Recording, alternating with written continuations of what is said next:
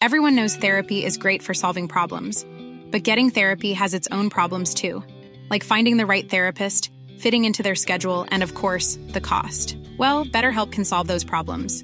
It's totally online and built around your schedule. It's surprisingly affordable too. Connect with a credentialed therapist by phone, video, or online chat, all from the comfort of your home. Visit betterhelp.com to learn more and save 10% on your first month. That's BetterHelp H E L P. Ryan Reynolds here from Mint Mobile. With the price of just about everything going up during inflation, we thought we'd bring our prices down. So to help us, we brought in a reverse auctioneer, which is apparently a thing. Mint Mobile unlimited premium wireless. Ready to get 30, 30, bit to get 30, bit to get 20, 20, 20, bit to get 20, 20, bit to get 15, 15, 15, 15 just 15 bucks a month. So, Give it a try at mintmobile.com slash switch. $45 upfront for three months plus taxes and fees. Promo rate for new customers for limited time. Unlimited more than 40 gigabytes per month. Slows. Full terms at mintmobile.com. Even when we're on a budget, we still deserve nice things. Quince is a place to scoop up stunning high-end goods for 50 to 80% less than similar brands. They have buttery soft cashmere sweaters starting at $50, luxurious Italian leather bags, and so much more. Plus, Quince only works with factories that use safe, ethical, and responsible manufacturing. Get the high-end goods you'll love without the high price tag with Quince. Go to quince.com slash style for free shipping and 365-day returns. En japonés se dice así, Shinjitsu shiranu mono wa uso no dore ni naru, que traduce desconocer una verdad me hace esclavo de una mentira, o que conocer una verdad a medias es digerir una mentira doble, o que conocer la verdad nos hace libres. Hay muchas frases sobre la verdad. Yo le llamo matar cucarachas. Por eso de la historia de la niña, que mira a su papá y le dice, papá, ¿cómo yo nací? ¿Cómo yo vine al mundo? ¿Cómo es que papá y mamá me tuvieron? El papá se asusta al ver una pregunta tan fuerte de una niña de 8 años, baja sus lentes, baja el periódico. ¿Cómo yo vine al mundo, papá? Él la mira y tiene una idea fantástica de esas que tenemos los padres. La mira y le dice, mi amor, vaya, pregúntele a su mamá. Y la niña va donde mamá y le dice, mamá, ¿cómo yo nací? ¿Cómo yo vine al mundo? Papá no me dijo. Una mujer recursiva, innovadora, le dijo, a ver, yo iba, yo iba por el campo con tu papá. Vi una flor tan linda, tan hermosa, que no aguanté las ganas y decidí arrancar. Así que la arranqué. Nos vinimos para la casa, nos acostamos a dormir y cuando nos levantamos al otro día, tú estabas allí. Tú eres una linda flor del campo. ¿Listo? La niña suspiró con alegría y salió corriendo, pero por la tarde, sin falta, se trajo una flor escondida porque ahora ella quería tener su propio bebé. Así que la puso en la mesita de noche, se acostó a dormir más temprano de lo normal, muy emocionada. Al otro día, cuando abrió los ojos, dio un salto y de un salto frente a la mesita de noche, quiso ver su propio bebé. Por alguna razón la flor se había caído y justo donde la había colocado, allí había una cucaracha ahora. La niña la miró y le dijo, eres tan fea, tan asquerosa, pero no te mato porque eres mi hija y la adoptó por una semana. Exactamente eso pasa en la mentalidad latinoamericana y colombiana cuando desconocemos verdades que nos hacen esclavos de mentiras, como si fueran cucarachas. Son mitos. Eh, algunos no son dañinos, algunas cucarachas son realmente inofensivas, como por ejemplo decimos salió el sol, pero el sol no sale, nosotros damos vueltas alrededor del sol. O la ropa me queda pequeña, la ropa no le queda pequeña, usted está engordando, que es diferente. Pero no, no hacen daño. Por ejemplo, yo siempre crecí escuchando, ¿usted es chino? No, chino no, japonés. China y Japón es diferente, idioma, cultura, todo. Y me decían, ah, y habla chino. No chino, no japonés, porque soy japonés, hablo japonés. Ah, verdad, pero pelea como los chinos. Oh. En realidad lo que los niños siempre querían preguntar, y aún los adultos todavía se me acercan y me dicen, pero venga, aquí entre nos, ¿usted sí come rata o no come rata? La gran pregunta para el asiático es, ¿come rata o no come rata? No sé en cuántas tonalidades ya respondí, no como rata, no como rata, yo no como rata. Cuando llegué a Japón dije, por fin soy libre de ese mito, porque eso lo hace uno preso, aquí soy libre, no me van a preguntar eso, porque el japonés no come rata. Pero los niños me rodearon, vieron mis rasgos y dijeron, ah, usted es diferente, ¿no? Mis rasgos no netamente japoneses delataban que venía de otro lugar. Y, oh, más sola, ¿eh?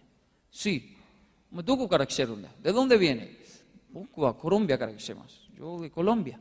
Colombia te duco de ¿Dónde queda eso? Colombia, Minami América, no, Suramérica. Wakanio, duco de no sabemos dónde. Colombia, o ma- ah, no, Brasil no tonal de al lado de Brasil. Brasil te lleva Amazon Gabada. Brasil, o sea, río Amazonas. Bueno, sí, nosotros tenemos gran parte del río Amazonas, Amazonas. Sí, ahí, está Colombia. ¿Qué? Dijeron. Increíble.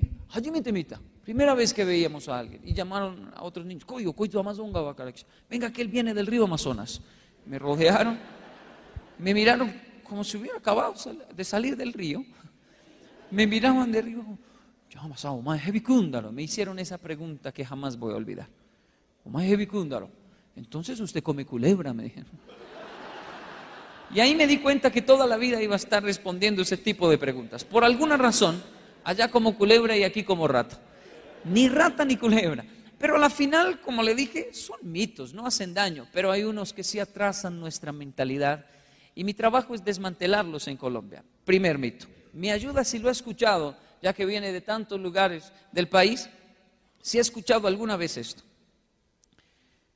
Los japoneses son una raza inteligente. Levante la mano si escucharon eso. Alguien, por favor, ayúdenme. Wow, ok. Imagínense el trauma para mí.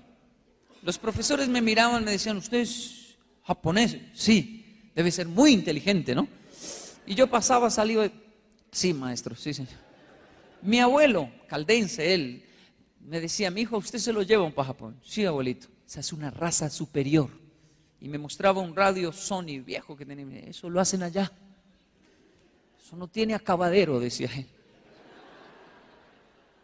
Los muchachos hacen eso. Yo llegué a escuchar docentes que decían, sí, a los niños les entregan circuitos y cables y hacen radios y calculadoras en el pupitre.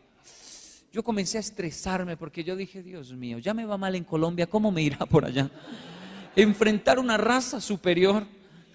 Y llegué tan predispuesto a Japón a los 10 años que el primer día de clase nunca lo olvido, estaba sentado viendo a los niños, viendo la raza superior, y me comenzó a inundar un sentimiento de alegría, porque yo vi que, de paz, porque yo vi se empujan igual, gritan igual, saltan igual, corren igual, se ríen igual, en japonés, pero todo era igual.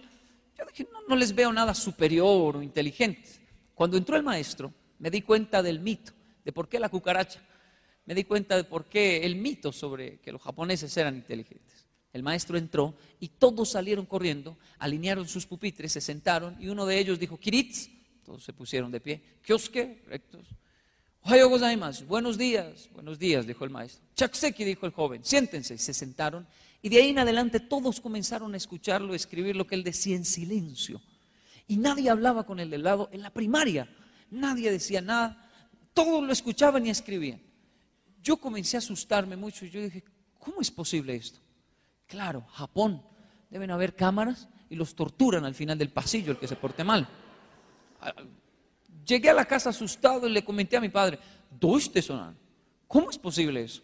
Cada vez que entraba un maestro se acababa el juego y todos así le conté. Y él me dijo una frase que jamás voy a olvidar. Anoné. La disciplina tarde o temprano vencerá la inteligencia. No se trata de ser inteligente, sino disciplinado, porque en la disciplina está el éxito. ¿Será verdad? Enfrentar tres tipos de escrituras para mí, yo le dije a mi padre, es imposible. Yo, ¿y qué va a? No se preocupe, vaya. ¿A dónde? Al colegio. No, yo voy. No, no, tiene que ir y sentarse. Yo voy y me siento. No, haga el trabajo de abrir el cuadro y escribir. Pero ¿cómo voy a escribir si no entiendo nada? No importa, no importa que no entiende haga el ejercicio que esa disciplina le enseña. Pero no ve que no entiendo nada de lo que no importa, escriba. Pero me demoro, no importa, haga caso. Le hice caso a ver si era verdad. Escribía todo lo que el maestro escribía. Hasta el maestro se confundió. Me dijo, Yokoi como Wakanda. Joven Yokoi ya sabe, ya entiende todo. No entiendo nada, pero yo escribo todo. Increíblemente la disciplina me enseñó hiragana, katakana, kanji. Aprendí todo tan rápido porque realmente tienen razón. La disciplina vencerá la inteligencia. La prueba de que lo que digo es verdad es que los japoneses no se inventaron los carros, las motos, ni los computadores, ni nada de eso. Pero ¿quiénes son hoy dueños de Toyota, Suzuki, Kawasaki, Yamaha, Nissan, Mitsubishi, Sony, Bayo, Toshiba, Hitachi, etcétera, etcétera? Los japoneses. Todo lo que llegaba a manos de un japonés lo mejoró. ¿Por su ingenio? No, lo hubiera creado gracias a su disciplina. Un japonés jamás le llega tarde una cita. Para él esa es la hoja de vida. Si usted le dice que es a las 6, es a las 6, es a las 7, es a las 7. Porque para ellos el tiempo es sumamente importante y esa es una disciplina, respetar el tiempo. Palabras que no logro hacer la traducción al japonés cuando nos visitan los japoneses por nuestro programa, que conozcan Ciudad Bolívar. Palabras que no logro hacer la traducción. En un segundo llego. Lo puedo decir en japonés, llamar a un amigo y decir, matete, espéreme, ichibyo de en un segundo llego. Literalmente va a ser así. ¿Dónde está? ¿Para qué llamas si llega en un segundo? Porque, damas y caballeros, un segundo es un segundo aquí en la China y en Japón y donde sea. Palabras que no logro hacer la traducción. Ya estoy ahí. Imaso konire. Yo puedo llamarle, decir, mátete, espéreme, ya estoy ahí. Mátete, espéreme, ya estoy ahí. Demasiada filosofía para un japonés.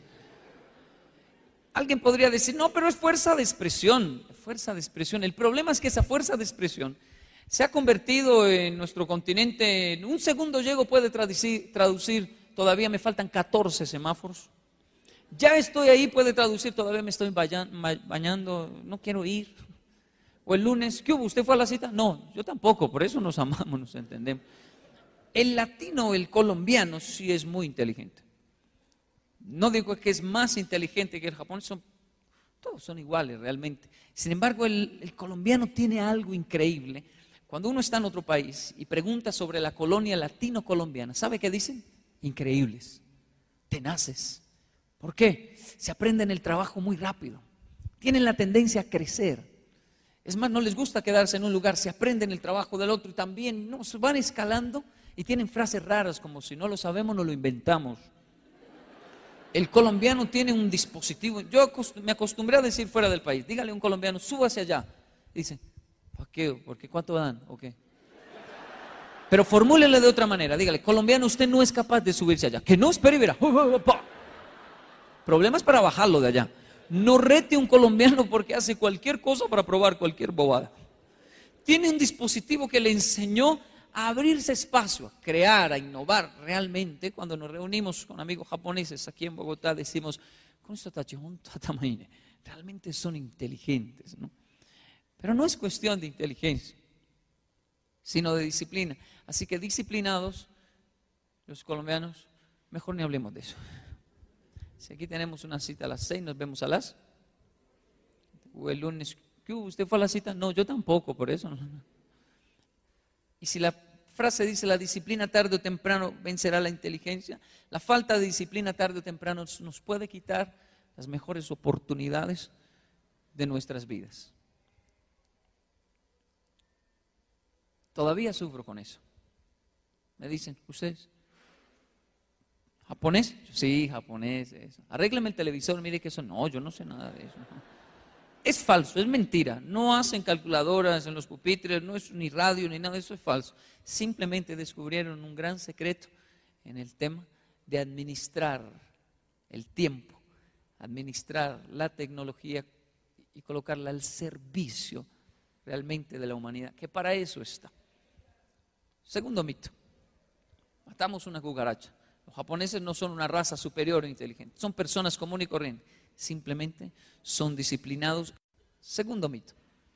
Nihonjin wa karateka Los japoneses son karatecas por naturaleza. ¿Has escuchado eso alguna vez? Otro trauma para mí. Yo crecí entre Panamá y Costa Rica y nunca olvido una eventualidad en Panamá. Varios niños me rodearon y las típicas preguntas. Chino, ¿no? Japonés. Y pelea como los chinos, no como los japoneses. Ah, como los japoneses. Ah. Y me atacaron a ver si yo saltaba como un ninja o los vencía como un samurái. ¿Se puede imaginar la paliza que me daban? Porque se venían en grupo a atacar al asiático. Tanto que le dije a mis padres, necesito aprender algún arte marcial, porque solo por el nombre y la fisonomía me gano problemas en todo, en todo lado hice karate, hice judo, hice hasta taekwondo, que es de Corea. El mito es tan fuerte que yo descubrí que si me cuadraba así, decía, sí, yo sí sé, me tocaba la nariz, eso ya robado de Hollywood, decían, uy, el chino sí sabe, déjenlo quieto. Alguno que otro cruzaba la barrera de la curiosidad y volvían y me golpeaban. Pero la cucaracha la maté, el mito acabó cuando llegué a Japón. Yo llegué a los 10 años y a los 11 vi una colisión, dos carros se estrellaron. Y yo me quedé, bueno, como buen latino, a chismosear a ver qué pasaba.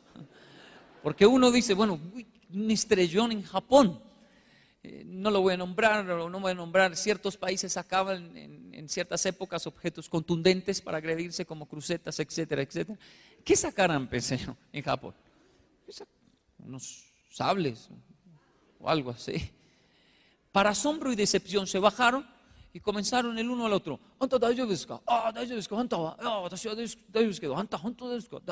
¿Usted está bien? Sí, yo estoy bien. ¿Pero usted? No, yo estoy bien. Pero seguro que usted está bien. Soy más no sé. Yo creo que iba muy rápido. No, yo creo que yo iba eh, sin mirar mucho. No, no, no, creo que la culpa fue mía. No, la culpa fue mía. No, la culpa fue... Y ahí comenzaron a pelear. ここは私の保険が払う。いや、私の保険が払う。5年間扱ってね、払わせてください。いや、私が。Aquí mi seguro paga. No, no, el mío paga. Cinco años sin usarlo. Déjeme usar el mío, por favor. Igualito que aquí, ¿verdad?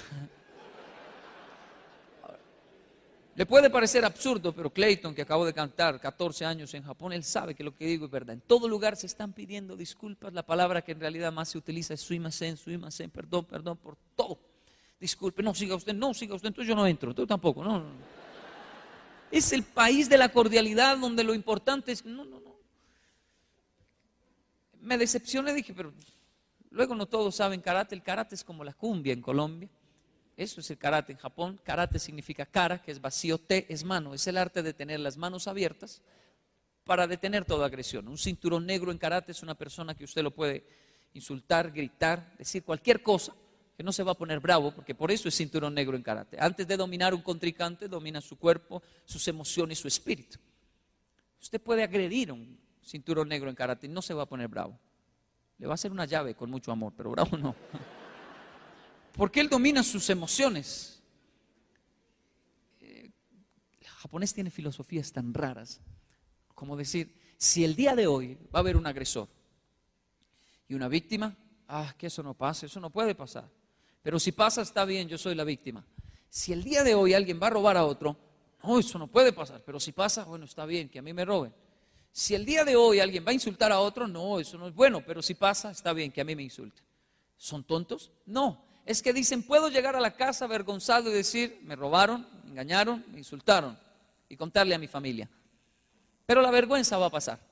Pero ¿cómo voy a llegar a mi hogar y decir, yo robé, yo insulté, yo engañé?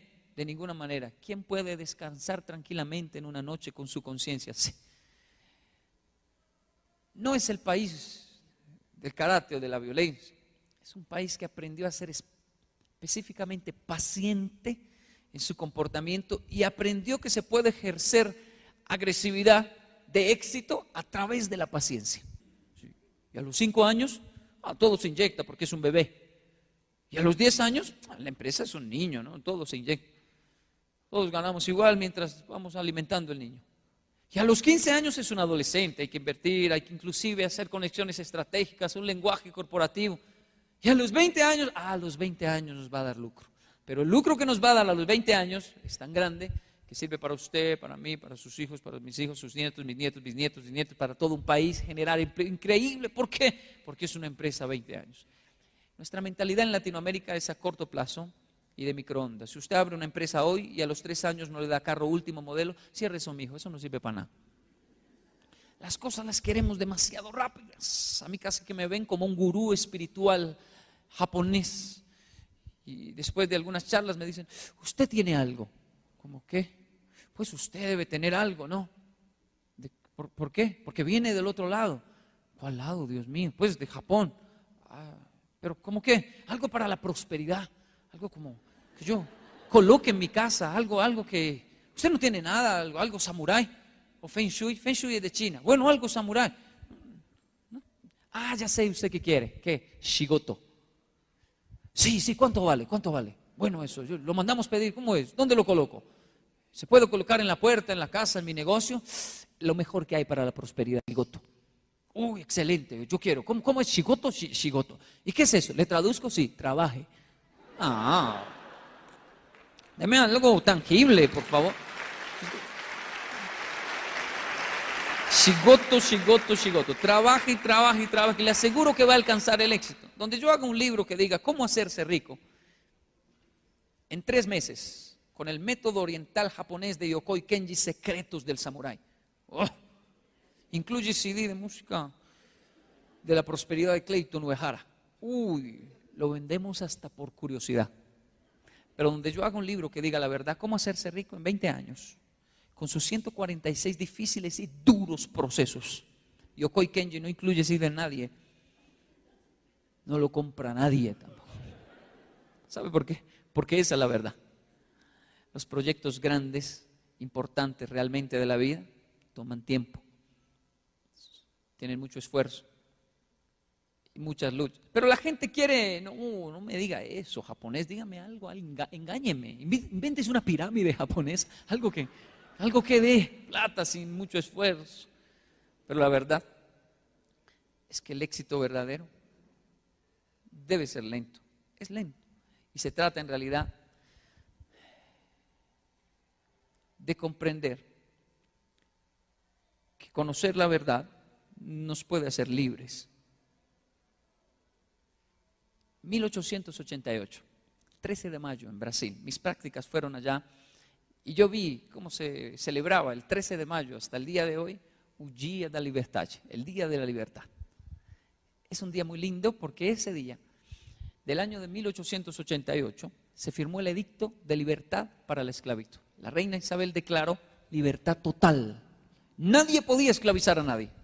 Así que hasta el día de hoy se celebra. El problema fue que aunque el edicto llegó y todo jefe de hacienda, todo fazendero, tenía que colocar el edicto de la reina en un lugar visible, que todos se dieran cuenta, son libres, decreto de la reina. todos tenían que ver eso. El problema fue que al otro día los esclavos se levantaron y siguieron trabajando. Pasaron semanas, meses y siguieron trabajando. Pasaron años y seguían trabajando. ¿Por qué cree usted que teniendo el decreto en las narices siguieron esclavizados? No sabían leer. La reina tuvo que enviar mensajeros de libertad, mensajeros de libertad, que llevaran la traducción del decreto y miraran a todos, los reunieran y les dijeran, cabezones, hasta los lugares más recógnitos de Brasil, cabezones, ustedes son libres. ¿Sí? No sabían, ellos sí decían, oiga, el patrón ya no nos grita, ¿no? Desde que puso ese papel ya no nos pega, ¿no? Eso es que nos va a matar, trabaje Maduro, trabajan. Seguían trabajando esclavizados. Cuando llegaron los mensajeros de libertad, y les enseñaron y les revelaron lo que era, dijeron, somos libres. Y miraban al patrón, ¿de verdad, patrón? No lo creían porque era una esclavitud lo que había, ya generacional. La tecnología se me parece mucho esa historia. Usted es mucho más que un número en una empresa. Transmite libertad para un pueblo llamado Colombia a través de su trabajo con un factor llamado tecnología que abre las mentes de las personas para que puedan comprender que hay libertad para aprender y crecer y que haya progreso en un país. No sé si entienden lo importante de este trabajo. Son mensajeros en los lugares más recógnitos de Colombia para que podamos entender realmente nuestra libertad. El tercer mito, por eso me gusta muchísimo. Japón es un país rico. Sí, la estadística dice que sí, está entre las tres primeras economías más fuertes del mundo. Sí. Mm. Un salario mínimo de tres millones y medio. Bueno, sí. Sí, bueno, yo viví allí y realmente es un país con una economía impresionante. Pero yo estoy matando cucarachas. Maté dos. La primera, los japoneses son una raza superior inteligente. No, ellos son. La segunda, los japoneses son karatecas por naturales. No, aprendieron, aprendieron, porque eso se aprende en una nación. Y a ellos les costó una guerra, que por la paz se puede llegar al éxito. Que la paz es el camino contundente para que haya progreso en un país. Es más, defiendo mi teoría, que es tan polémica a veces. Colombiano no es violento. No es justo que nos digan violentos. Pero es que hay violentos, hay violentos, pero la mayoría no son violentos. Si la mayoría decide, en realidad la mayoría son personas que se levantan a trabajar. Si van a mi sector, Ciudad Bolívar, desde temprano se va a dar cuenta que hay niños esperando una ruta a las 5 de la mañana. ¿A qué hora se levanta el de la ruta? ¿A qué hora se levanta la mamá que despidió al niño y la esposa que despidió al señor de la ruta? ¿A qué hora se levanta el del colegio? Todos los días hay personas trabajando buscando el progreso. Eso es Colombia. Yo creo que no somos violentos, sino que estamos predispuestos. Claro, es muy fácil mirar a una persona y decirle, ¿está bravo? No, no, usted está bravo. No, está bravo. No, no, no, estoy bravo. ¿Cierto que está bravo? No, usted está bravo, está bravo. No, que no. Ah, se puso bravo, ¿sí? Eso pasa con Colombia. Son violentos, son violentos, son violentos. ¿Cuántos años nos van a decir que somos violentos, somos violentos, somos violentos, somos malos, somos terribles, somos asesinos? Pues en eso nos convertimos. Hay una, predisposición en las personas. Por ejemplo, en el sistema del Transmilenio, cuando yo lo utilizo, me doy cuenta de que no es que el colombiano sea descortés y no ceda la silla. Eso es falso. O que no sea una persona amable. Eso es falso. Lo que pasa es que estamos predispuestos, ya si entran y todos. La persona que entra con un bebé, ella no entra para que le ceden la silla. Ella ya entra brava. Tengo niños. Todos la miran. Tiene niños contagia el ambiente de la predisposición. Y el pobre que está sentado en la silla azul, porque todavía no había quien cedérsela y uno puede sentarse si todavía no hay esperar que llegue alguien, pero claro, no le dan tiempo y le miran, ¡tiene niños! Y él se levanta asustado, ella se sienta y le hace, ¡ush! Y se sienta con su bebé, todos lo miran y le hacen, ¡ush! Y el pobre se va a un rincón y promete en su alma jamás volver a sentarse en esa silla. Porque si en Colombia no existe la silla eléctrica, esa es la silla eléctrica de ese país. Entonces ya se creó esa cultura y él solamente no promete, solamente no sentarse en la silla azul, sino que hace una segunda promesa. Ahora cuando se abra una roja me siento en ella y así se aparezca Dios, no se la doy.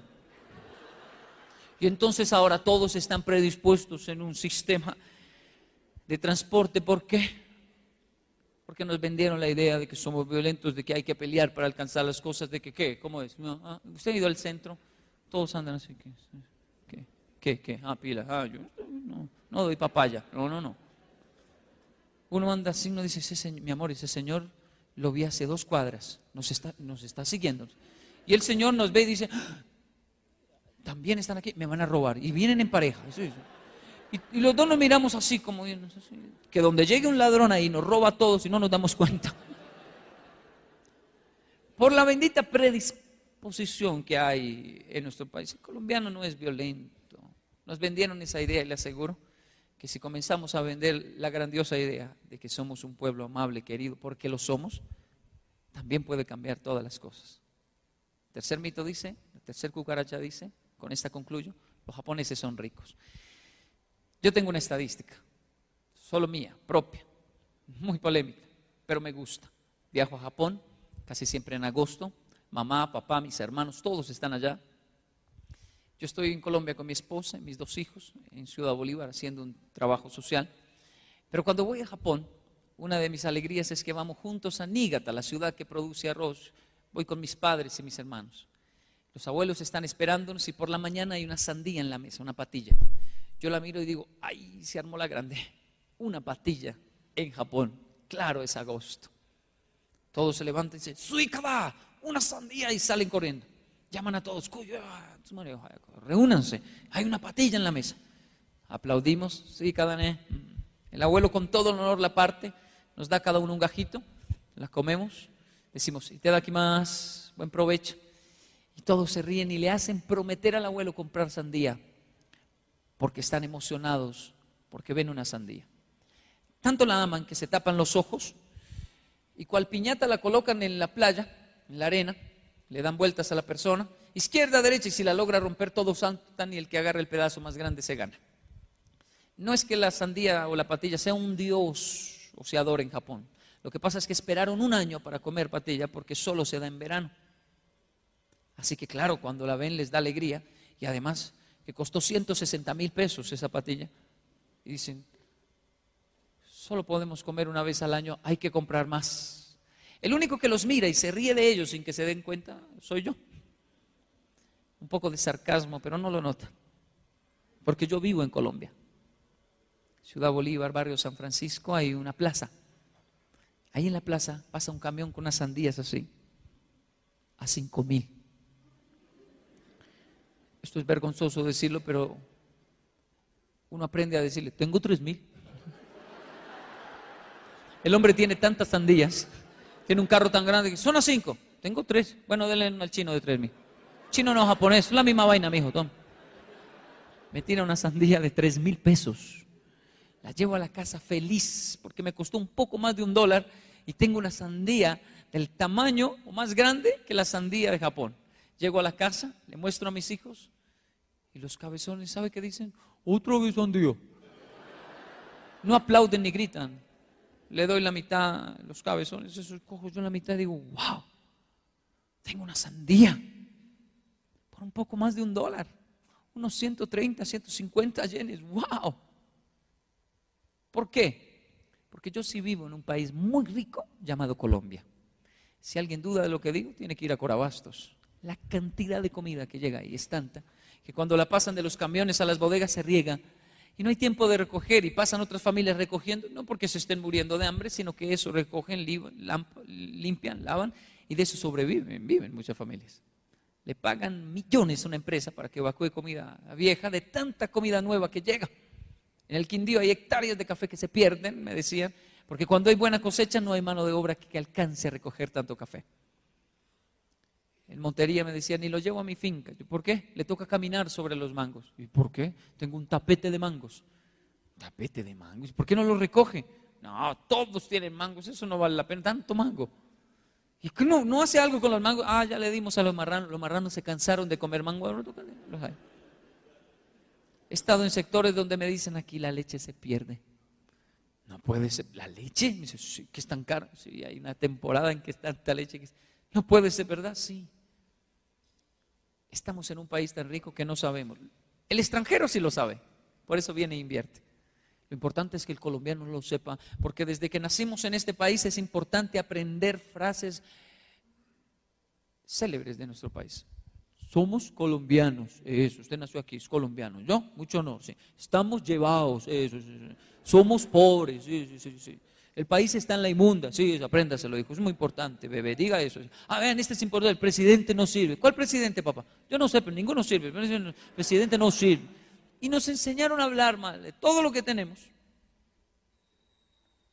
Y es increíble cómo hablamos bien de lo que viene de afuera. Y no creemos en nuestro producto y en lo que hay en nosotros. Japón, un país rico, mm, me gustaría decirlo Sí, conozco su economía, 13 años viviendo allá, pero definitivamente. Y mis amigos japoneses concuerdan, Colombia es un país rico. Además, ¿qué tiene Japón que no tenga Colombia? ¿Por qué tiene esa economía tan fuerte? Ya sé. Por su petróleo japonés. ¿Se han escuchado del petróleo japonés? No, no porque no tiene. El oro japonés tampoco tiene. Ahora sí, en serio. Segundo país más fuerte en exportación de flores del mundo, Japón. No, tampoco tiene. A veces Colombia, ah, perdón. Ahora sí, las esmeraldas más lindas del mundo, las japonesas. Ah, no, son ya nomás, dejémonos de bobadas. El café más delicioso del mundo es japonés. Eso sí es. ¿No conocen a Tanaka Valdés, el del burrito? Ah, no, no. Ah, ese Juan. Es Juan. Ah, no, no. No es Tanaka, es Juan. Eh, también es de acá, creo. Ah, bueno. Entonces que alguien me diga, ¿qué tiene Japón que no tenga Colombia? Es un país sin oro, sin petróleo, sin esmeraldas, sin flores, sin café, sin nada. Descubrió una riqueza. La riqueza más importante que tiene un país. Lo descubrió a través de una experiencia muy dolorosa. Única y primera nación en la historia de la humanidad que sabe lo que es una mañana después de dos bombas nucleares. Le costó una, guerra entender, entender cuál es la riqueza de una nación y por qué se debe respetar y tratar con dignidad. La riqueza de un país no es su oro, petróleo, esmeraldas, café, flores. Y mientras nade en eso, puede nadar en petróleo, mas no descubra esa riqueza, no va a tener éxito. La riqueza más grande de un país es la gente, son las personas. Por eso la tecnología está al servicio de las personas y está para dignificar a las personas porque son importantes.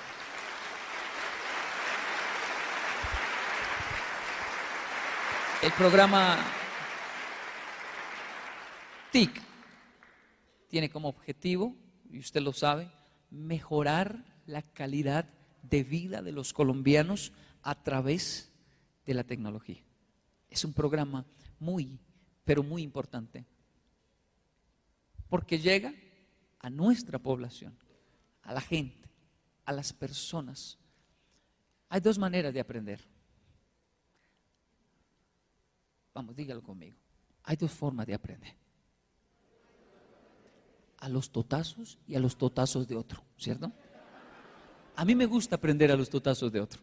Si yo veo a una persona bajar de una montaña, vuelta una nada llena de sangre, me dice, por ahí no hay camino, Kenji. Yo no subo. Pero hay personas que dicen, no hay camino, muestre a ver, y suben. Bajan hasta sin dientes, sabe que dicen, ay, sí, no hay camino.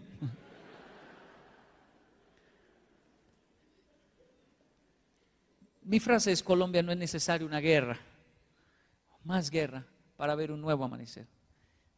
Llegó la hora de entender que es necesario que haya paz en nuestro país y que es necesario que entendamos que todo lo que hay está a nuestro servicio. Por eso en Japón cuando se estrellan dos carros, se bajan a pedir perdón. ¿Por qué? Porque el carro es lo de menos. Lo importante es la vida. Tal vez nos pareció absurdo. Se pide perdón cuando se estrella. Lo absurdo es que peleemos cuando se estrellan dos carros. Eso es lo absurdo. Cuando todo lo que hay, la tecnología, está a servicio de lo más importante en un país que es la gente, son las personas. Por eso cuando me dicen Colombia, yo no logro pensar en grupos subversivos, yo no logro pensar en corrupción, yo no logro pensar en violencia, yo tengo que pensar inevitablemente en las personas que me rodean todos los días en Ciudad Bolívar. Personas tenaces que buscan un sueño, trabajan, se capacitan y estudian. En una universidad del sur, la única que tenemos, la distrital, terminé la charla y un joven se levantó rápido y yo dije, uy, ya no hay preguntas. Sacó un maletín y comenzó, chicle, chicle, dulce, minutos, minutos. ¿Usted qué está haciendo, loco? Yo vendo minutos. Y hablaba conmigo y mira, chicle, chicle, minutos, minutos, minutos. ¿Y usted para qué vende? Yo me pago los estudios así.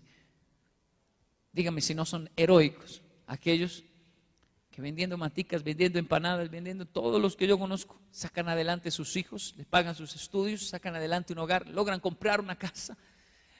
Es increíble lo que hacen. Esas son las personas que me rodean y por eso cuando me dicen Colombia, yo pienso en ellos. Y cuando llegaban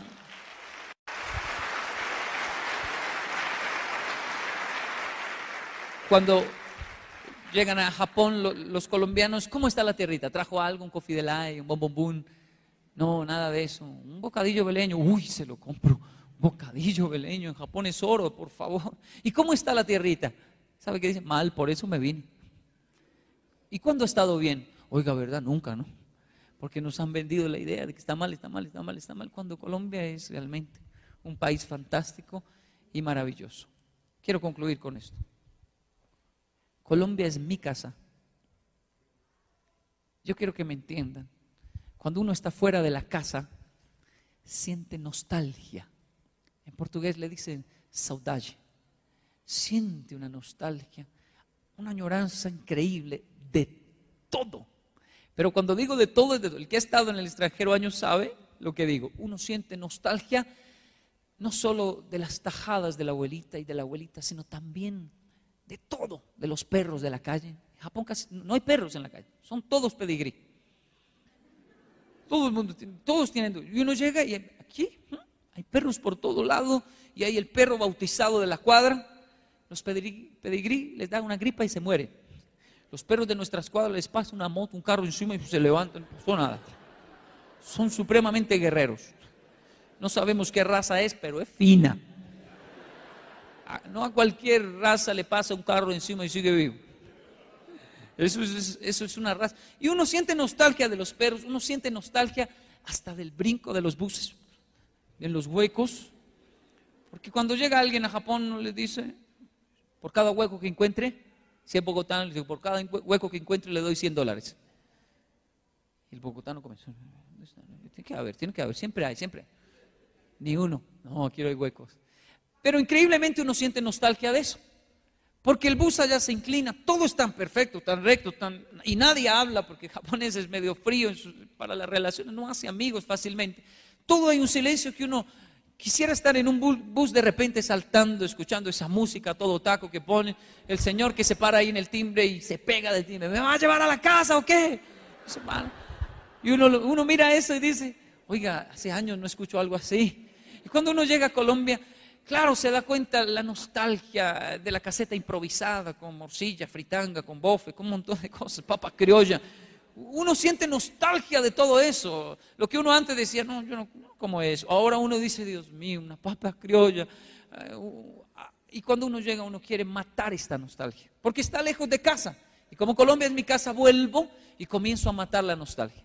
Porque siento nostalgia de la fiesta improvisada. Hacemos fiesta por todo. A mí me dicen ustedes de Ciudad Bolívar, duro, ¿no? Que nace ese sector tan pobre. Pobre Ciudad Bolívar. ¿Quién dijo eso? Todo el mundo sabe. No. Adivine cuál es el sector que más ingreso le genera a Bavaria. Ciudad Bolívar. Tenemos un problema de pobreza mental por falta de capacitación y más tecnología que libere nuestra mente. Eso incluye ahí. Pero en realidad, tanta donación a veces nos hace daño porque hace creer a las personas que somos pobres. Pero uno siente nostalgia de todo eso. Uno siente nostalgia, vuelve al país, come fritanga, se sube a los buses, está feliz, está contento, acaricia todo cuanto perro va, ve por ahí, llega a la casa, las tajadas de la abuelita, el café que uno puede tomar, café de Colombia en cualquier país, nada como ese café donde la tía o la vecina, de pronto se ve el ladrillo, la taza es enorme, hay pepitas, uno está escupiendo las pepitas después, pero uno siente que hay un amor, pasa el perro, pasa el gato, pasa hasta un ratón, todos como que se amaran en ese país, y uno dice, oiga, estoy en Colombia. Y todos lo miran a uno, y qué rico estar por allá. No, qué rico estar aquí, estoy en mi país, estoy contento matando la nostalgia. Y la mato Escuche esto y por favor compréndalo. En meses, después de matar la nostalgia, ¿sabe qué pasa? Aquí entre nos comienza a sentir vergüenza de tanto hueco, de tanto perro, de tanta pobreza, de tanta improvisación, de tanta fiesta hecha por nada a gastarse la plata. Comienza uno a sentir vergüenza de todo. Oiga, pero qué desorden qué desorden. Y uno comienza a ver desorden y comparar. Y eso es feo, pero uno compara. Está mejor allá, ¿no? Oiga, mejor, oiga, está más organizada la casa de ellos. Oiga, Japón. Y uno comienza a sentir vergüenza de todo esto. Así que uno dice, ¿qué hago? Tengo tres opciones. Pues ya que Colombia es mi casa, y mi casa le sentí nostalgia, pero ya está muy desorganizada. Número uno, la quemo, echo gasolina y la quemo. Número dos, me voy para la otra. No, me, voy a la casa de los vecinos, viven mejor. O tres, me arremango y digo, vamos a arreglar la casa. Y con un lenguaje positivo comienzo a decir un momento, ya no voy a hablar mal, porque arreglar y alegar no son sinónimo. Para muchas mujeres lo son. arreglar y alegar no son sinónimo. Yo tomé la decisión de hacer parte de la solución. No es mucho lo que podemos hacer, pero lo hacemos día a día. Tenemos 344 abuelitos almorzando de lunes a viernes allí porque ellos no tienen culpa del tema de la mentalidad, ellos se les debe dar asistencia. Y ahí vamos. ¿Por qué? Porque uno dice, ¿por qué voy a quemar mi casa? Para mí quemarla es hablar mal de ella. No. CNN me hizo una pregunta cauciosa, peligrosa. Todo Iberoamérica escuchando, viéndome. Entonces usted dice que Colombia es el país más rico del mundo, ¿no? Le dije pobre a todo el mundo. Sí. ¿Y por qué usted lo dice? Dios mío, pensé yo. Me iluminó. Bueno, mi mamá es la más linda del mundo. No quiero hablar de la mamá de otros, pero cada uno piensa. Creo, creo que cada persona debe um, sentirse así por su mamá y por su país. Yo creo que este es un país maravilloso, lindo, perfecto, porque yo nací aquí. Es mi tierra, es como mi mamá. Y podrá alegar mucho a veces, pero es mamá, es Colombia, es mi tierra. Así que yo dije, no la voy a quemar, no me voy a cambiar, me quedo en Colombia porque Colombia es mi casa, mi casa solo necesita agua y jabón, voy a arreglarla. Damas y caballeros, usted y yo estamos en este país, no para hablar mal de él, no para decir no sirve, no, es que somos de acá, estamos acá. Hay que arreglarlo, sí se puede arreglar si rescatamos principios y valores en nuestra juventud y si les brindamos a, a las personas la oportunidad de que conozcan la libertad a través de la tecnología, que es una herramienta fantástica. Japón ya lo logró. Está colapsando. Escuche. Gracias, por favor, escuche. Japón está colapsando. ¿Por qué? Tiene toda la tecnología. La tecnología jamás va a lograr reemplazar el calor humano. Tiene 32 mil suicidios por año. Y no entendemos por qué. Nuestros abuelos levantaron esa nación después de la guerra, con mucho trabajo. Nuestros padres también. A nosotros nos desmenuzaron todo. Todo está tan fácil que entramos en crisis de existencialismo y crisis de que algo nos falta. Con toda la tecnología que tenemos, algo nos falta. Entonces salimos fuera del país y uno se da cuenta, oiga, podemos aprender de otros países, aunque tengamos toda la tecnología del mundo. Mi papá nunca me abrazó porque mi abuelo nunca abrazó a mi papá, porque en Japón no se usa el abrazo. Yo llego a Colombia, si es diciembre, hasta el vecino lo abraza a uno. Y si está borracho, lo agarra uno del cuello y le dice, chino, yo lo amo. Yo no soy chino, vecino japonés, no importa, eso es la misma vaina, yo lo amo, chino. Qué bueno que vino. Yo también lo amo, vecino, suélteme, por favor. Porque este es un país maravilloso, catalogado como uno de los países más felices de la tierra. Las crisis nos enseñan a disfrutar la vida a pesar de las cosas que carecemos. Si no perdemos el calor humano, nuestro cariño, nuestra sonrisa, nuestro amor, creo que la tecnología va a sacar adelante un país como Colombia. Porque si Japón lo hizo, sin oro, sin petróleo, sin esmeraldas, sin café, sin flores, y si hace 30 años, menos, hace unos 30 años era más pobre que Colombia, y lo hizo, imagínese dónde podemos llevar nosotros a Colombia si entendemos que la tecnología está al servicio del ser humano y que el calor, el calor humano, la sonrisa, el abrazo, jamás se pueden perder. Muchas gracias.